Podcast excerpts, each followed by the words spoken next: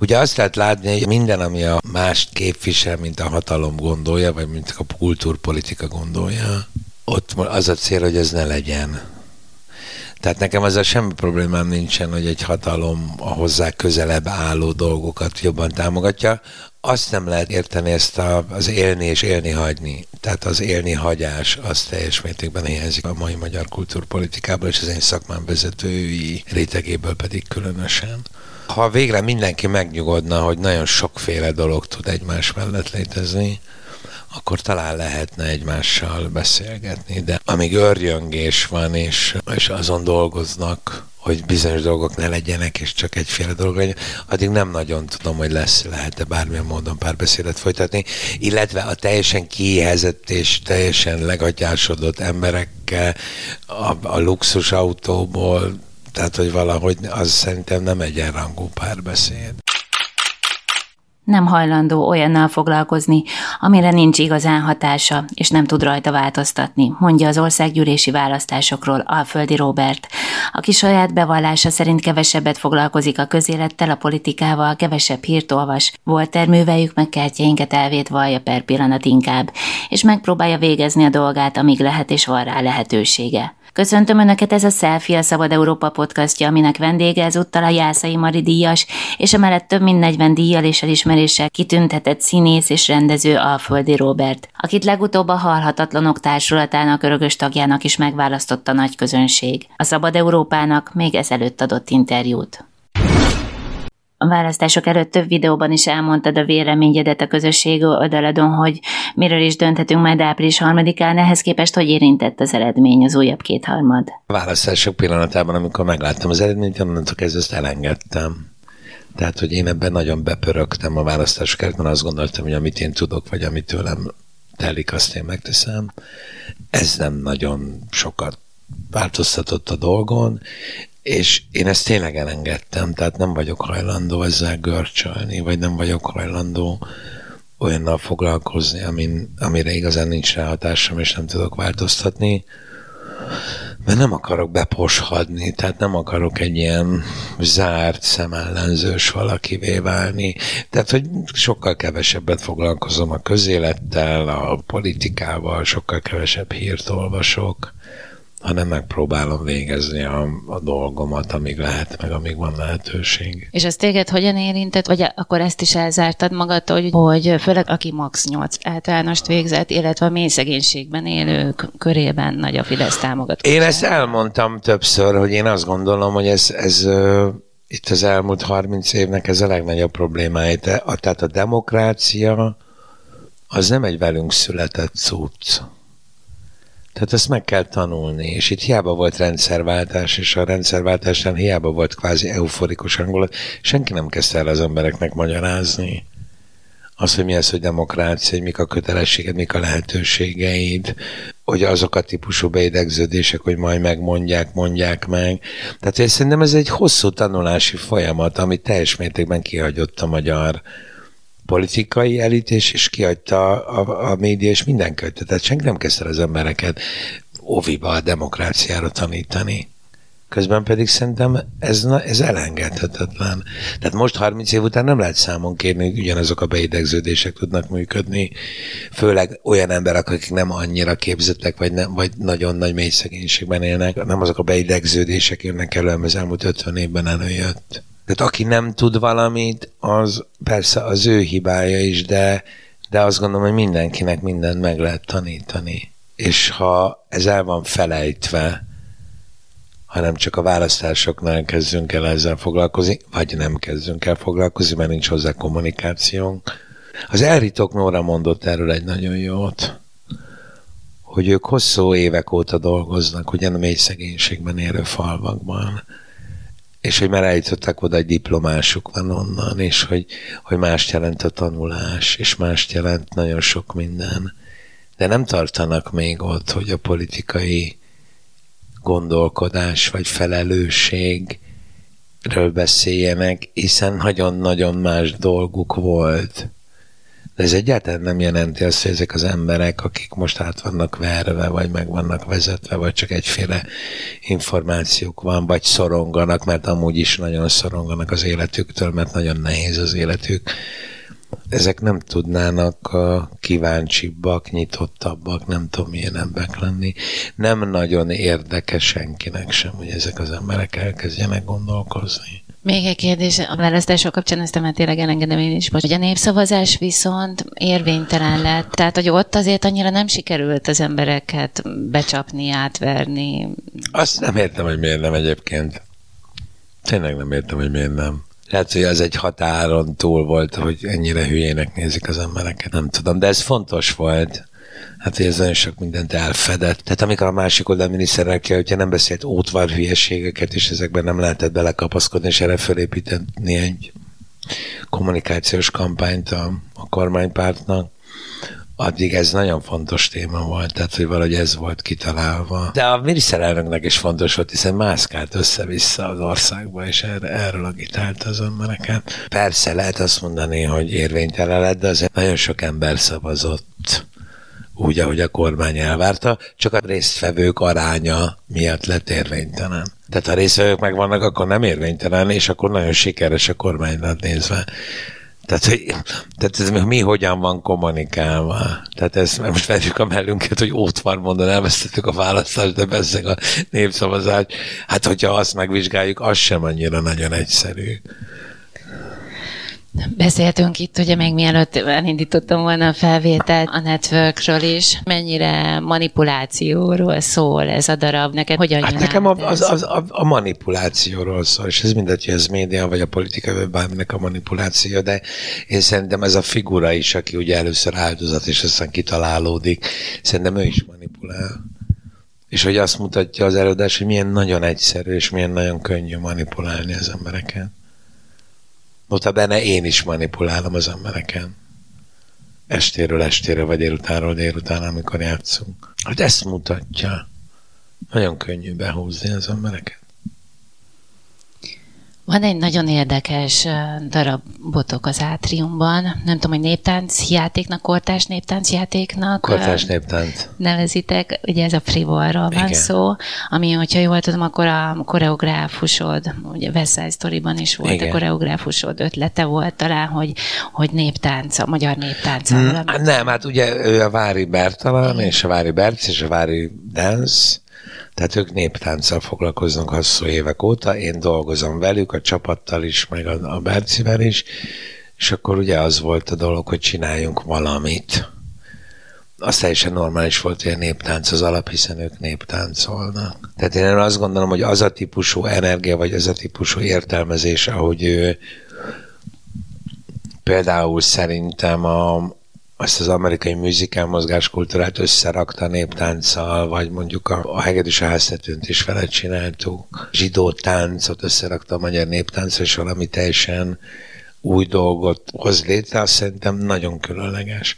Tehát a néptánc egy eszköz, és én nagyon nem szeretem, hogy mondjuk a néptánc, vagy a népi kultúra, az ki van sajátítva vagy hogy egészen speciálisan van értelmezve. Tehát, hogy nem lehet mindenki... Tehát én nem gondolom azt, hogy a műszálas anyagra nyomott matyó minta az a népi kultúra csimborasszója, azt én nagyon bírom, hogy beemelődik egy ilyen mai divatba, de ezt ne tekintsük már a népi kultúra virágba borulásának, illetve ki van sajátítva egy politikai oldal, kisajátítja a népi kultúrát, meg ezen a népi kultúra iszonyatosan gazdag, és hogy közel áll, közel áll hozzám, mindig is közel állt hozzám. És például ez a frivol előadás, ez arról szól, hogy abszolút hétköznapi társadalmi ügyekről beszélünk a néptánc segítségével a néptánc van eszközként használva, tehát akár a előbb említett népszavazástól kezdve mindenről lehet beszélni a néptánccal, vagy a néptánc, vagy a népi kultúrának bizonyos szituációival, vagy eszközeivel. Méghozzá elég égető kérdésekről. Igen, de hát akkor van értelme. Ugye az van vizsgálva, hogy van tud egy teljesen kortárs, mai de konkrétan nagyon mai dologról szólni, egy olyan dolog, amiben nem nagyon van szöveg, csak néptánc. Hogy ez élő-e, tehát tud-e működni. Az, hogy amit lehetett olvasni, meg hallani, hogy a Covid alatt elkezdett érdekelni tényleg a magyar folklór. Igen, a folklór nagyon erősen. Ez is, ez is egyfajta előzménye még a frivolnak, vagy ez már kár? Nem, ez egy teljesen külön volt. Történt.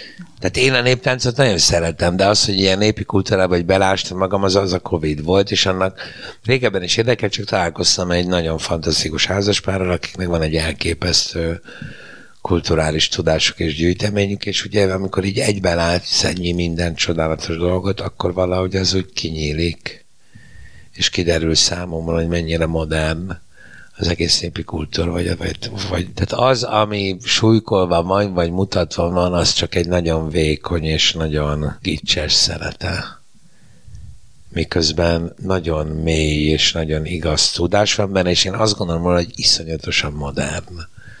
Tehát ezt szoktam mondani, tehát hogy a csákvári szélkéknek a csíkozása, az a Frank Stellának a csíkozása, vagy ez a Bakimrének a csíkozása, hogy egyáltalán nincs egymástól távol a két dolog, sőt. Ugyanígy kisajátítás ellen mentetek tulajdonképpen, amikor Orbán Andrással megcsináltátok a, a trianoni csatát. Nem kisajátításról, a Trianon, ugye a Trianonnak most évfordulója volt, és hogy...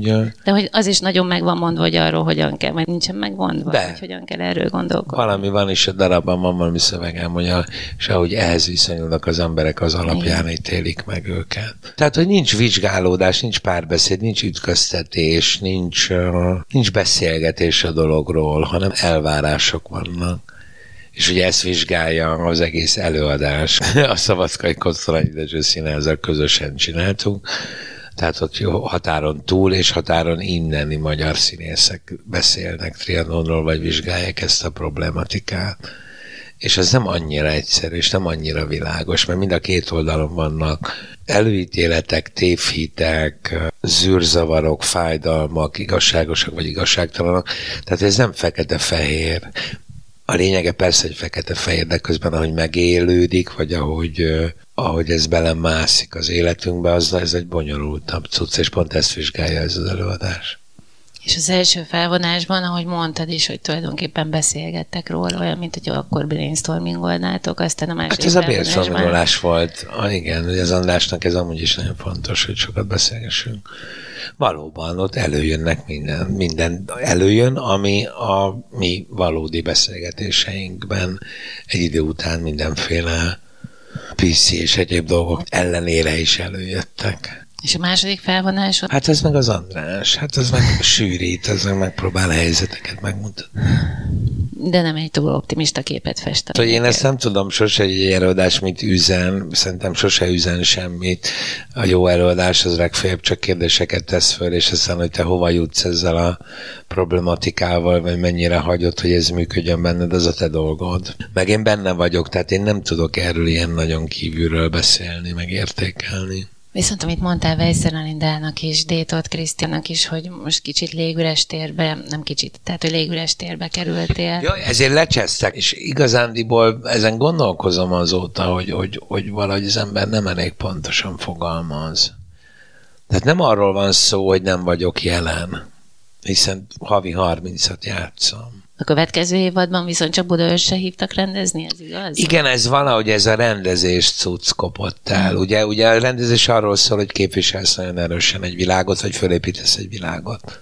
És azt én nagyon szeretem, mert hogy nagyon jól lehet vele beszélni a világról. És valahogy én erről beszélek, amikor azt mondom, hogy légüres térben vagyok. Tehát az, hogy így létrehozzak előadásokat, ez szinte totálisan megszűnt. Szóval ez nekem nem jó. És félrejtés ne essék, én nagyon szeretek játszani, és csodálatos szerepeket játszom, de tényleg nagyon jókat játszom. És az, az, az, hogy az annyira kíváncsiak rá az emberek, vagy szeretik, vagy siker, vagy nem tudom mi, az meg szintén csodálatos. De ugye az én másik lábam az az, az volt, hogy én előadásokat hozok létre. És az nagyon rossz, hogy ez így kikopott te tudod ennek az okát, vagy mondott valaki valamit, hogy ez miért? Á, de hát ezeket nem mondják, meg én az a baj, én ennél jó vagyok, hogy én ezt kérdezem. Tehát én azt olyan kérdést nem teszek miért nem hívsz vissza, amikor előtte több évig dolgoztam nálad.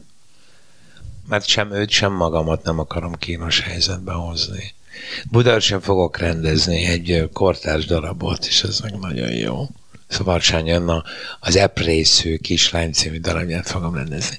Tehát az, az csodálatos, csak valahogy ez a ez az egész, tehát hogy így hogyan épít fel az ember világokat, vagy vizsgálja a világot, azt valahogy rendezőként máshogy teszed, mint színészként. Szóval nem arról van szó, hogy így eltűntem, vagy így kikoptam a szakmából, de, de valahogy mégis. Szóval hogy valahogy sokkal inkább, még inkább magánzóvá váltam, vagy válok, mint eddig. Én nem tudom, mi ennek az oka. Biztos, az ember öregszik, az, is az oka. Egyáltalán nem biztos, hogy friss maradt. Én nem akarom ezt üldözés is venni, tehát én nem akarok erről beszélni, hogy engem így úgy amúgy üldöznek.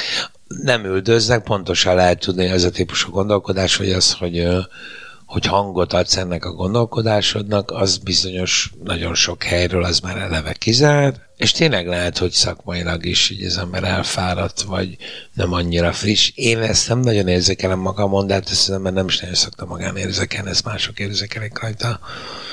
De hogy erről nem akarok többet beszélni, ja. és el is határoztam, hogy nem fogok erről beszélni, mert hogy ilyen nagyon félreérthető és ilyen panasznak vagy avajgásnak tűnik, miközben nálam ezerszer rosszabb helyzetben vannak kollégák. Mi kéne ahhoz szerinted, hogy valami történjen a színházakban, a szakmával, ahhoz, hogy ne az legyen, hogy mondjuk egy színházi olimpiát csinálnak meg 6,8 milliárd forintból, és közben meg színházak, ahova látjuk, hogy, hogy sokan járnak, és szeretik az emberek, azok pedig tényleg a, a túlélését küzdenek. Ugye azt lehet látni, hogy minden, ami a mást képvisel, mint a hatalom gondolja, vagy mint a kultúrpolitika gondolja, ott az a cél, hogy ez ne legyen.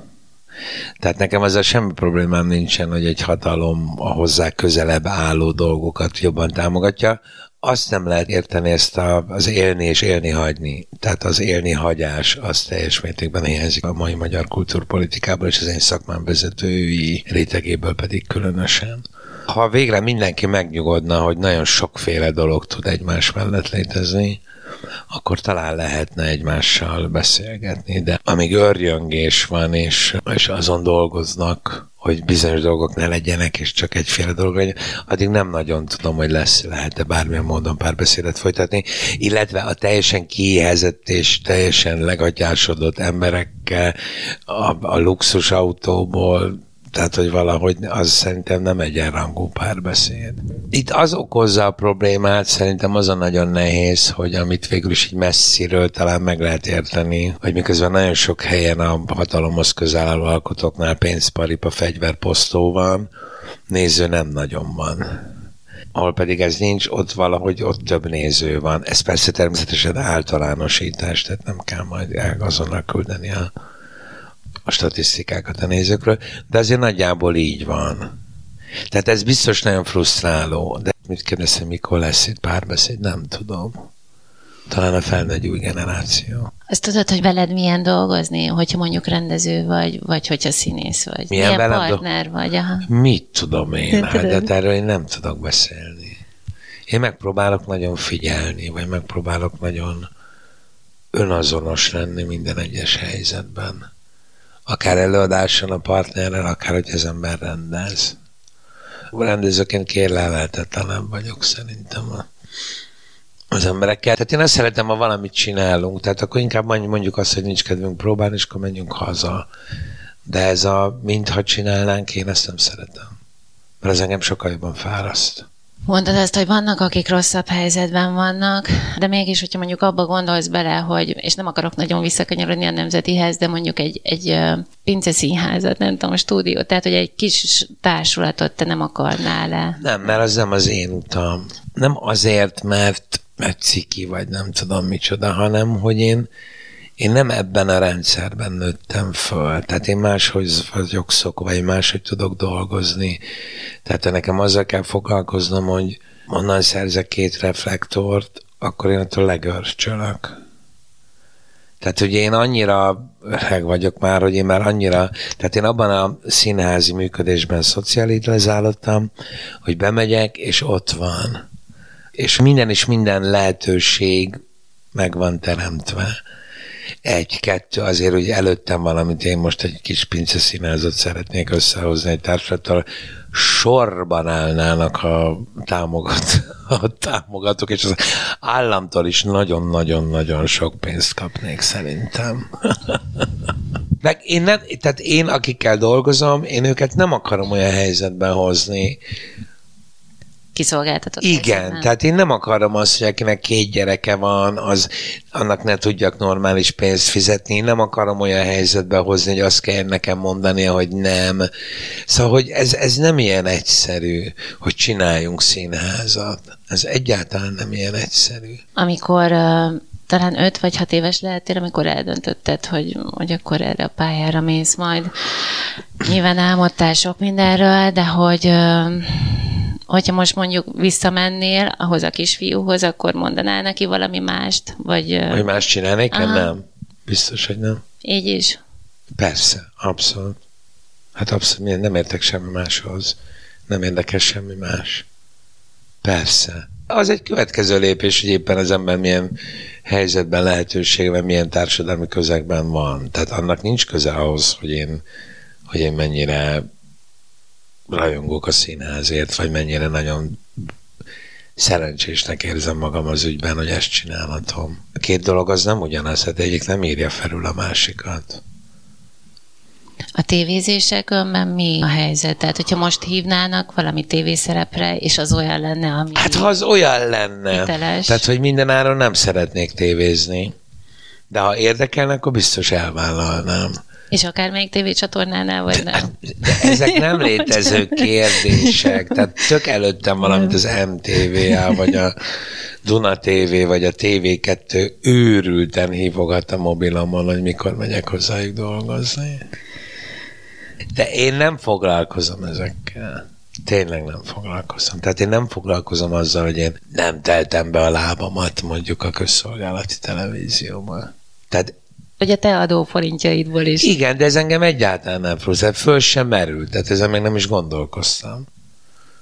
Tehát ez, ez tényleg nem érdekel engem, és ez azt gondolom nem is az én dolgom.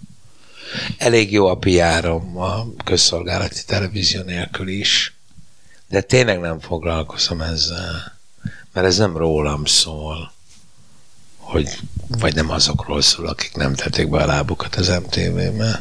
Mi az, amivel foglalkozol? Hogy érted? Esténként a taps. Mi az, ami visz tovább? Nem, a taps az nem az csodálatos, de attól az ember nem tud, hogy érdekel az. Meg, hogy egyre nem azt mondom, hogy nehezebb, de hogy egyre valahogy egyre mélyebb koncentrációt igényel az, hogy az ember esténként ugyanazt a színvonalat tudja hozni, vagy talán még egy kicsit jobbat.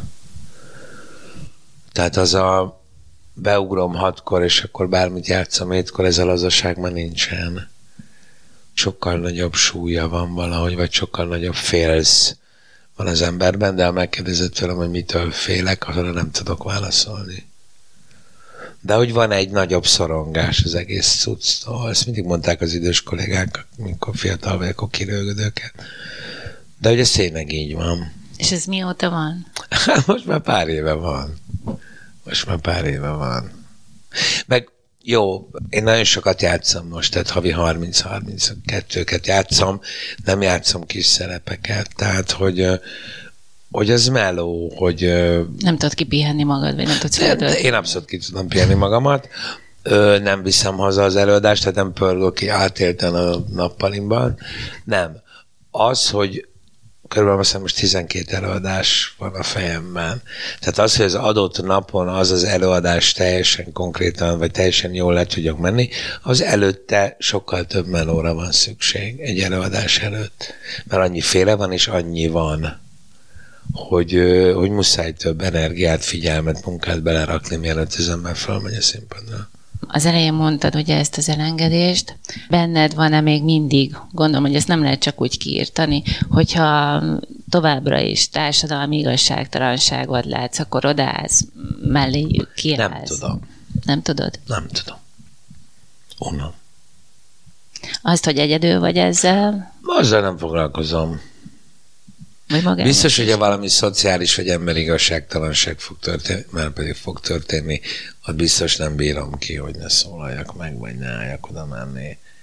De valahogy kipucolódott ez bennem, hogy valahogy az ember rákényszerült azzal, amit történt, hogy építkedj, hogy gondozgassuk kertjeinket. Hiszem volt -e. Tehát, hogy én itt vagyok.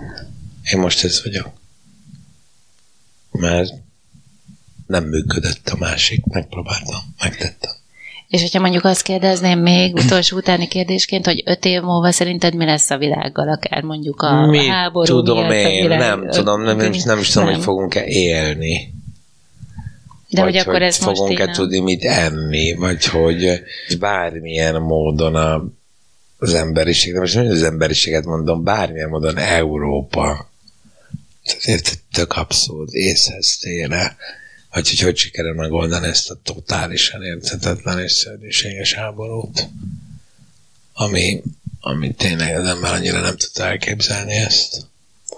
Mert azért az látszik, hogy nem nagyon sikerül megoldani. Nem nagyon sikerül megoldani. És félrejtés ne essék, hogy nagyon is beleszaladjak abban, mert nem kéne, nem arról beszélek, hogy le kéne rohanni ezt a bizonyos országot, hanem arról beszélek, hogy azért még csak a 21. században vagyunk. De mint hogyha ismételné magát. Hát, mint hogyha nem tudom, mit írnánk. És ez ez lehet, hogy valamelyik kényelmesség, hogy nem ezt mondja, persze, hogy ezzel foglalkozol háborúval, meg nem tudom micsoda, de hogy, hogy eltartom úgy, úgy se tudok. Tehát úgyis az lesz, ami lesz. Nem szeretnék mondjuk menekülni, vagy nem szeretnék az óvóhelyre lemenni. Ebben bízom, hogy ez talán nem lesz. Köszönöm figyelmüket, ez volt a Selfie Alföldi Robertel, akit Jakab Aponyi Noémi kérdezett.